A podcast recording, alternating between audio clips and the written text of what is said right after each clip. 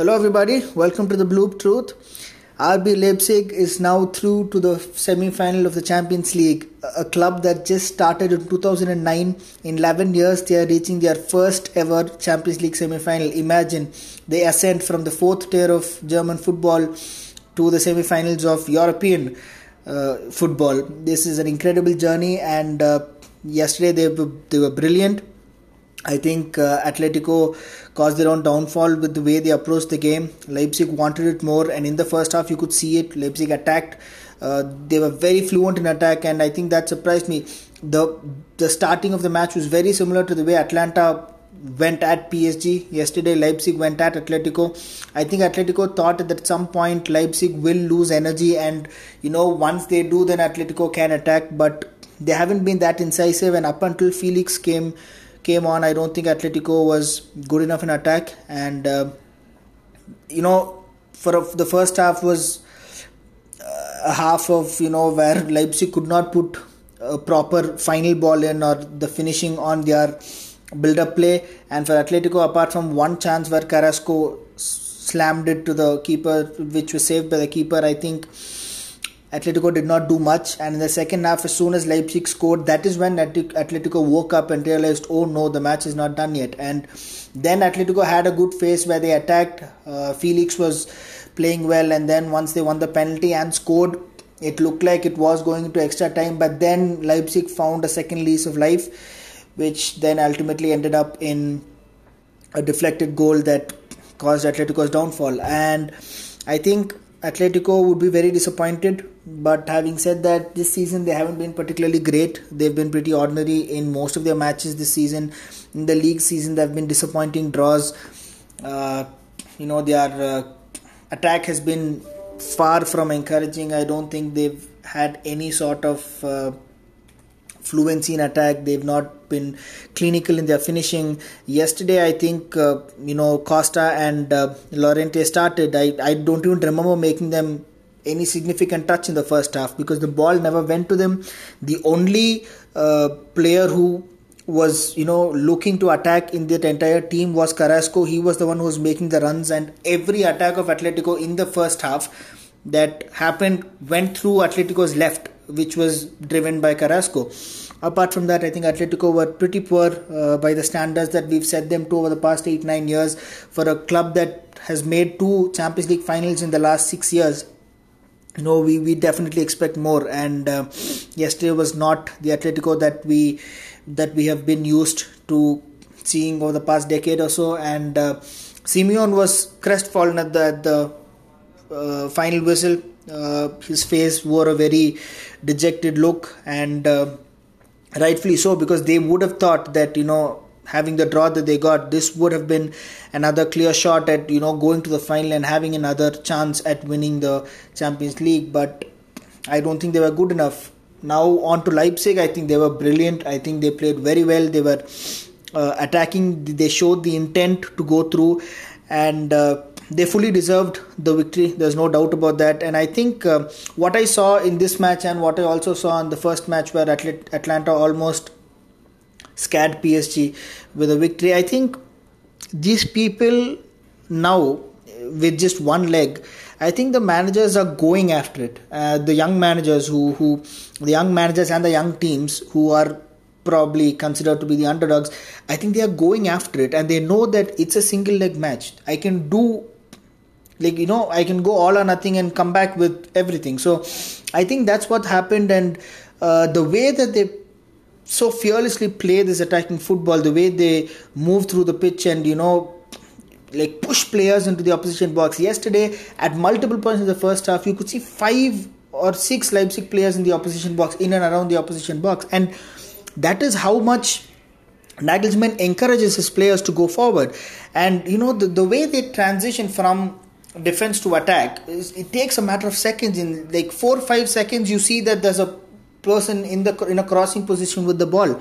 And that's incredible because the way Atalanta moved the way Leipzig move I think the way Wolves even move uh, in in the EPL I think nowadays you're seeing a lot of teams who are considered to be small you know not with the same resources as you know your Chelseas or your Cities or PSGs or Reals. And you know what they are doing is they are having a much more well knit team, and uh, I think that uh, chemistry within the team is what is pushing them that one level above, and that chemistry is taking them further. I think Ajax last season, we are seeing a lot of Champions League fairy tale stories in the last decade, and I think this is a key reason. The reason is not because of the resources a club has, the reason is because of what they make of the resources that they have and the chemistry between the team. We saw Monaco in one season we saw spurs and ajax. We saw now we are seeing uh, atalanta and uh, leipzig. And i think it, it's very encouraging from a european point of view because earlier we used to think that in the champions league yes the giants will always carry the edge. And it had a logic to it because over two legs you know the, the stronger team the team with more resources had it you know had an opportunity to turn the tides. But here in this season with just one leg, I think it's becoming incredibly difficult for these teams to control the energy that is coming out of these smaller teams because they know that they can produce something special. And Atalanta almost produced something special, and Leipzig certainly did last night. And uh, I think it was a brilliant performance. They were solid at the back, which surprised me. I thought Leipzig would be a little lax uh, at the back, which would eventually give Atletico a chance to get back at them. But apart from the penalty that they conceded, they were uh, pretty decent. Their keeper looked, you know, solid. Their keeper looked confident enough claiming crosses and balls. And uh, as far as Atletico is concerned, I don't think uh, they would get another chance. They've looked lost this season uh, ever since Griezmann left for Barcelona. I think their attack looks like they lack a focal point, uh, and you know somebody that can lead uh, from the front, and I think that is where they fell short tonight. For Leipzig, the story continues. Now it's on to PSG uh, in the semi final. So that's going to be another exciting match because I think Leipzig plays a brand of football that is again very encouraging. And you know to see that uh, the manager of Leipzig is what 33 years old? He's younger than both Messi and Ronaldo. And he could potentially be in the semi-final where Messi and Ronaldo are not there. Ronaldo is already out. Messi might get knocked out against Bayern which would mean that you know he's leading a team to a Champions League semi-final at 33 years old where you know the stalwarts the stalwart players are not there anymore. And I think it's incredible. It's a story of you know it's a story of how youth and uh, a new approach to football management and uh, a playing style is actually taking over uh, lately. We've seen it with uh, quite a few coaches now, and I think I'm, I'm, this is a topic that fascinates me. I think I'm going to talk about it more in a separate episode where how the management philosophy has changed gradually over time and then suddenly it's taken a huge jump, which you could say was inspired by uh, the Barcelona team between 2008 and 2012 13 because that is when this uh, you know philosophy of oh yeah attack you know be the pure football i think it took over again the idea of how you should play out from the back. Uh, i think that took over in, towards the beginning of this decade and now i think you are seeing more and more young coaches who are transitioning from playing to coaching after retirement. I think we are seeing that that attacking mentality of the players with the intensity we are seeing it come through in their management styles. And it's very good to see it's very encouraging to see that so many young managers are doing well across leagues across europe. And i think uh, you know there's a bright bright future for uh, uh, football. And there's a bright future for all these young managers even against the big managers who have achieved so much. But you see now you would compare the big coaches and they are in comparatively lesser teams. You see Mourinho at Spurs a team that hasn't won the Champions League you see Ancelotti at Everton after he managed Bayern Munich, Real Madrid, AC Milan, Chelsea, the big clubs. And you're seeing that slowly and steadily the younger managers are taking over the big teams. You see, right now there's Pirlo at Juventus, there's Lampard at Chelsea, there's Nagelsmann at Leipzig, who's trans- transforming Leipzig into a serious contender both in Germany and in Europe.